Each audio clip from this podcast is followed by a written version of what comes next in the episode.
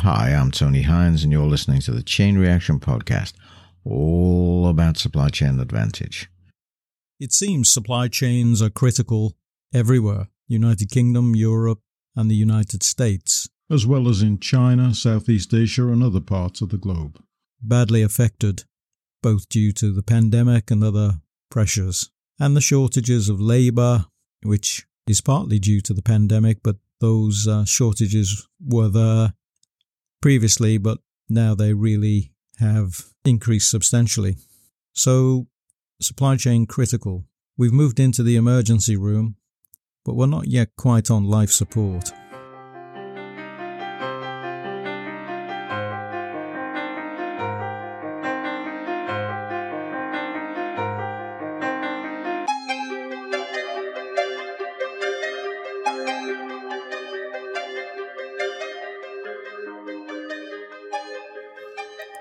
After Thanksgiving weekend in the United States, President Joe Biden convened a roundtable discussion with CEOs and leaders of major retailers, consumer product firms, and grocers on Monday, the 29th of November. The roundtable came on the same day the Federal Trade Commission ordered some of those food supply chain participants to provide detailed information that will help the Food Trade Commission shed light on the causes behind ongoing supply chain disruptions and how those disruptions are creating serious and ongoing hardships for consumers and ultimately damaging competition in the US economy. During the questioning, Meg Ham, president of the Food Lion, with 1,100 supermarket stores in 10 states, said, Our supply chain is strong and robust. There are ample products inside stores, but customers have changed their shopping patterns. Well, we can see customer patterns are changing all the time in the light of the pandemic, and more people are switching to online and away from going to stores where that's possible. In the United Kingdom, more people have switched to home delivery services. It, when it comes to creating robust, resilient, and efficient supply chains, it's important to get the right partners, and that was made clear in the discussions from the round table. Collaborative partnerships are how Ham described their own supply chains. The president asked if there was one product that was harder to get compared to others. Ham said there wasn't one particular product. They were focused on being able to provide a range of goods, including special items, at this time of year. Whether it's the everyday items or important items during holiday times or canned cranberry sauce, Ham claimed they're efficient in getting those goods into their stores. Rodney McMullen, Kroger CEO, said, We feel great about our ability to serve our customers, and he thought that their supply chains were standing up well. They've planned to increase safety stock on more than 70 critical categories, and they've leveraged data insights to identify complementary or substitute items so that customers won't be affected. Carlos Castro, Todos supermarket CEO, said that grocers were facing supply chain challenges, but he thought that most were being resilient and that customers could rely on them during this difficult period. On November the 29th, the Federal Trade Commission launched an inquiry into supply chain disruptions in the United States. They ordered nine major retailers, wholesalers, and suppliers to turn over information to help study the causes of empty shelves and sky high prices. They want to know what's going on in the supply chain, why there are disruptions bottlenecks in specific places, and why some categories are short, and they want to understand how this is impacting the economy and the hardships for consumers and competitive practices in the United States. The FTC says supply chain disruptions are upending the provision and delivery of a whole array of goods ranging from computer chips and medicines to meat and lumber. In addition to understanding those supply chains better, the study will examine whether supply chain disruptions are leading to specific bottlenecks, shortages, anti competitive practices, or contributing to rising consumer prices. The companies to specify the primary factors causing disruption and their ability to obtain transport and distribute their products. The impact of these disruptions with regard to delays and cancelled orders, increasing costs and prices, the products, suppliers, and inputs most affected, and the steps that can be taken to alleviate those disruptions. The FTC requires the companies to provide internal documents regarding the supply chain disruptions, including the strategies related to supply chains, pricing, marketing and promotion costs, profit margins, sales volumes, selection of suppliers and brands, and market shares. So it's very comprehensive in its coverage. In addition, the agency wants to hear from consumers, retailers, consumer goods suppliers, and wholesalers about their views on supply chain issues are affecting competition in the consumer goods market. So it's fairly open. So if you have anything to contribute, you need to get in touch with the FTC. The order was sent to Walmart, Amazon, Kroger, C&S Wholesale Grocers, Associated Wholesale Grocers, McLane Company, Procter & Gamble, Tyson Foods, and Kraft Heinz. And the companies have 45 days from the day the order was received to respond. It's clear that supply chain disruptions are playing a big part in the economy, and they are cause for concern. But suppliers and retailers are doing a lot to mitigate the risks involved. And obviously, some have gone so far as to commission their own or charter their own ships to bring goods at distance from places like China. Better understanding the reasons for the disruptions behind the supply chain is the Federal Trade Commission's aim. And so gathering that data will be quite useful to understand competitive arrangements in supply chains. We probably have some of the biggest projects in the United States to understand how supply chains work. And I can't recall a time in my lifetime where such a focus has shone such a sharp light on the issue of supply chains. Understanding food supply chains, of course, is critical to ensuring food security. Anti competitive behaviour is one of the issues which is being investigated by the Trade Commission because they're concerned that supply chains aren't competitive and it's affecting markets. And they're concerned about the prices, of course, because inflation is already at 6.2% in the US, and much of that inflation is due to pressures being placed on prices from demand which can't be satisfied. Course, if you want to make a profit, then one way is to let the prices rise, or in fact, create conditions that move prices upwards. But I don't think anybody is suggesting that right now. This is certainly just gathering the data. Informs is the largest association for decision and data sciences in the US and elsewhere, and Anna Nagurney said food supply chains have been among the most disrupted during the pandemic. After 20 months, many issues in supply chains remain. Nagurney is the director of the Virtual Center for Super Networks, Operations and Information Management at the University of Massachusetts Amherst. She claims food supply chains are challenged and have had to contend with shortages of labour, escalating transportation cost, congestion issues, extreme weather conditions, and various trade policies, on top of which various suppliers have found it difficult to get packaging material. She went on to say that some meat and dairy products are also hard to come by with less variety available on the shelves for consumers, and the price for meat including poultry, has risen over 10%. Turkeys, for example, in parts of the country and regions may not be available at the weights desired.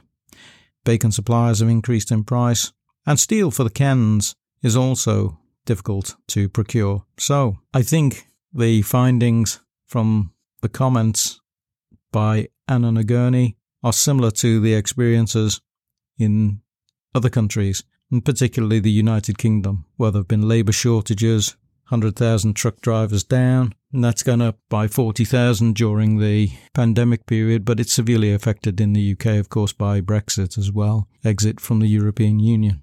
So there are other pressures at work, but certainly there hasn't been sufficient labour on the farms and in processing meat, despite some limited measures to encourage more people to apply for those jobs taken by the UK government.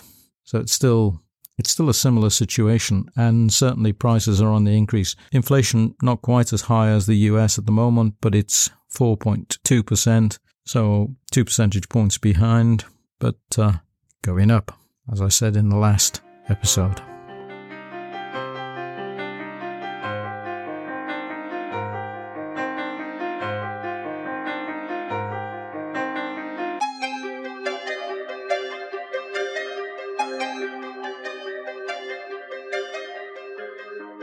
Business Insight and Conditions Survey was initially set up in response to the coronavirus COVID 19 pandemic, and it's become a crucial survey that enables rapid response to and informs policy decisions about issues impacting UK businesses and the economy. And that's what's stated on the ONS website. The survey asks questions about trading status of businesses, turnover, exporting, importing, supply chains, price of materials, goods and services, stocks, access to financial support, and operational performance. So it's quite a comprehensive survey.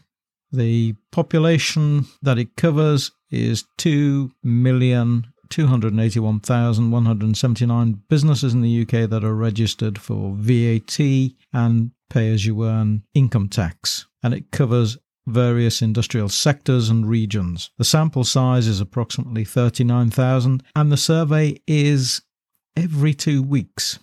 So it's dispatched on every other Monday and it has to be returned within three weeks or so. So it's a very comprehensive and thorough ongoing survey. And it's fantastic because it's gathering lots of data that hasn't previously been available about the business environment and how it's responding. So it's a really good addition to the data set.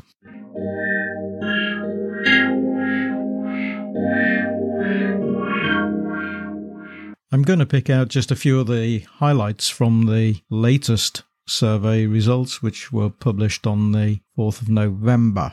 Businesses not permanently stopping trading during the pandemic, 13% of them said vacancies were more difficult to fill in the last month, and very similar to the September survey. 61% said they had no vacancies to fill, a decrease of 6% from September. However, for October 2021, these figures were 41% and 25% for businesses with 10 employees or more. Across all industries, 14% of businesses not permanently stopped trading reported they'd experienced a shortage of workers. Accommodation and food services were badly affected, 38%.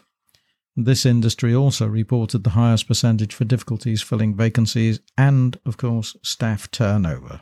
The Corona Job Retention Scheme was estimated that 87% of furloughed employees returned to work, 3% were made permanently redundant, and 3% voluntarily left their role, and 8% were classified as others. When it comes to supply chains, nearly two fifths, 37% of those businesses reported that prices of materials, goods, and services bought in the last month had increased more than normal price fluctuations. And 15% reported price of materials, goods, and services had increased compared to September by 7 and 4%, respectively. In the last month, approximately one sixth of businesses were either not able to get the materials, goods, or services they needed from within the UK, or they changed supplier, or they found alternative solutions. And this has been a continuing story since early September of businesses experiencing challenges within supply chains. 63% said they'd experienced major or moderate disruption to the business because of the challenges. So that's quite high, isn't it? 63%, nearly two thirds of businesses. 12% r- reported an impact because of recent increases in wholesale gas prices on production and or suppliers and 2% reported production was affected 6% reported suppliers affected while 4% both production and suppliers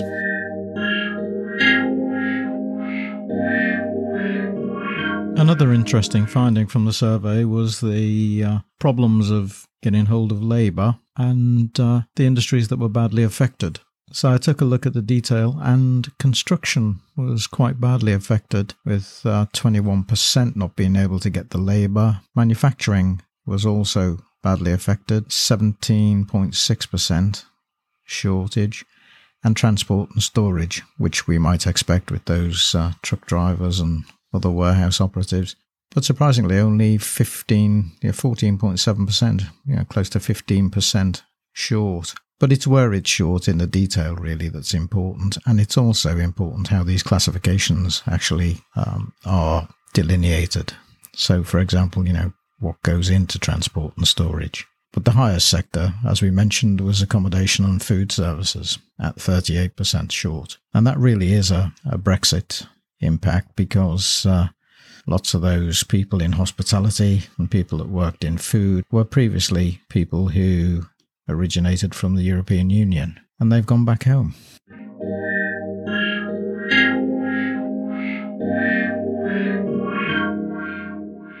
When we take a look at the detail of uh, industries having problems getting hold of materials, goods, or services that they needed within the UK, it's quite interesting to look at the detail in the survey results. Construction was an area with 43.4% difficulty of getting hold of materials, goods, and services. Yes, the business has been able to get the materials, goods, and services it needed, said 43.4%. Yes, but the business had to change suppliers or find alternative solutions, 25.4%. And no, the business has not been able to get hold of materials, 10%. When we look at the wholesale, retail, trade, repair of motor vehicles and motorcycles, 53.7% said they'd been able to get hold of materials and services that they needed to get hold of. 13.5 said they had, but they'd had to change supplier or find an alternative solution. And 10.2% said they'd had difficulties getting hold of materials, goods and services. In manufacturing, 65.3% said they'd been able to get hold of the materials they needed, goods and services. 11.6 had had to change suppliers or search for alternative sources. And 10.3% said they'd not been able to get the materials, goods and services that they required. So that little breakdown across industry types was an interesting finding. Prices, of course, when you look all across the board, most people had recorded that the prices that they'd bought goods for had increased. Nearly two fifths, 37%, said that uh, the price of materials, goods, and services in the last month had increased more than normal price fluctuations. So that's quite significant and much higher than previous results. And that's gone up through throughout the year. It's moved upwards from December last year when 13.5% of the businesses said that prices had increased, and it's now at 36.7%. So it's three times as high. So that's inflation. Wholesale gas prices are another issue. 12% of businesses reported production or supplies were affected by the recent increase in gas prices. And again, the biggest impact is obviously on accommodation and food service activities, manufacturing, construction, and wholesale and retail trade, and of course, transport and storage. But many industries are, are affected right across across the board, really. But they're the biggest. So, some interesting data coming in from the Office of National Statistics. And don't you just love it when it comes together and you're able to look at the numbers and not just the opinions of uh, the uninformed?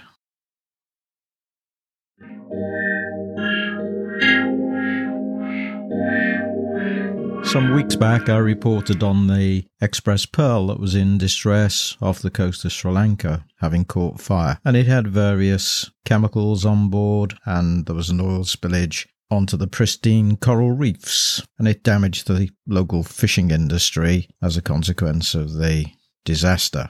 Well, this week I caught up with the X-Press Pearl in an article by Karen McVeigh in The Guardian. And it was interesting to read because I hadn't realised this, but uh, the ship also had on board nurdles. Now, nurdles, in case you don't know, are these small plastic pellets that uh, are used to create plastic packaging.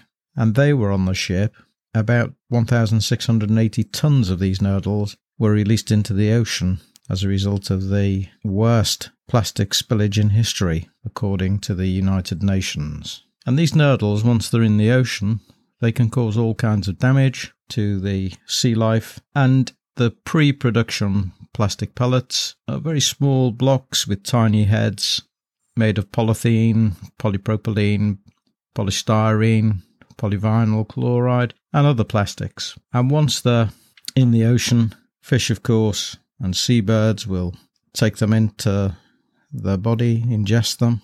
And apparently, these things are the second largest source of micropollutants in the ocean by weight after tire dust. Apparently, 230,000 tons of these nurdles end up in oceans every year. And like crude oil, nurdles are highly persistent pollutants, continuing to circulate in ocean currents, and they wash ashore for decades. They're also toxic to sponges, which attract the pellets and chemical toxins to the surfaces. Essentially, these nurdles are fossil fuels because plastic, as you know, it comes out of oil. It's an oil produced product.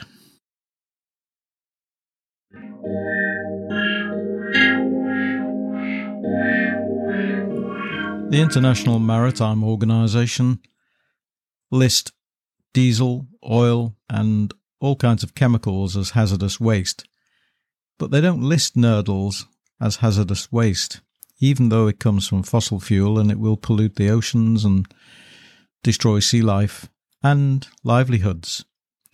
Apparently, 20,000 fishermen in Sri Lanka have been unable to carry out their normal work of fishing since the spillage. Apparently, when they go in the ocean, the plastic waste gets in the ears of some of the fishermen. So it's a real problem. And they want it classified in Sri Lanka as a hazardous waste because it's destroyed much of the local ecology. Sri Lanka, of course, is the pearl in the Indian Ocean. It's a fantastic island, plenty of sea life, great beaches, and the livelihoods of the people there has been badly affected since this spillage. So, something needs to be done. And the first thing that could be done is that the International Maritime Organization needs to classify nurdles and that plastic waste that enters the ocean as a hazardous waste. What will that do? Well, that will mean that shippers will have to treat it as hazardous waste and there'll be stringent rules as to how that cargo can be carried and looked after during voyages, which at the moment it isn't.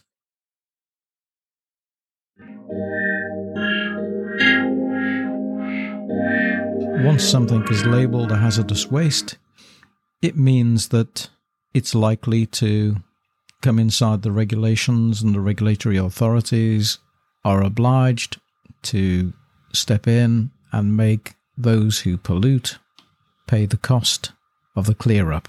So it's enforceable by law. It also gives access to a number of agencies that can help with any clear up or removal of waste. So come on, step up to the plate, make it a hazardous waste, save the planet, and save livelihoods.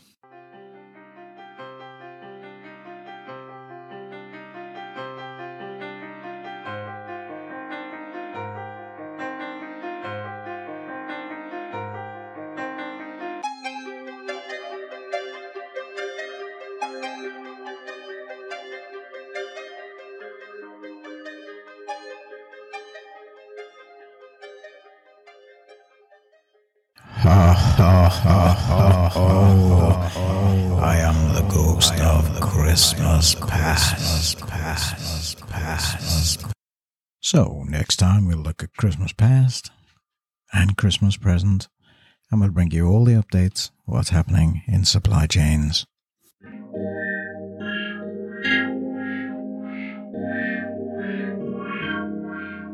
So, there we are. I hope you've enjoyed this episode of Chain Reaction. I'm Tony Hines. I'm signing off. I'll see you next time. Bye for now.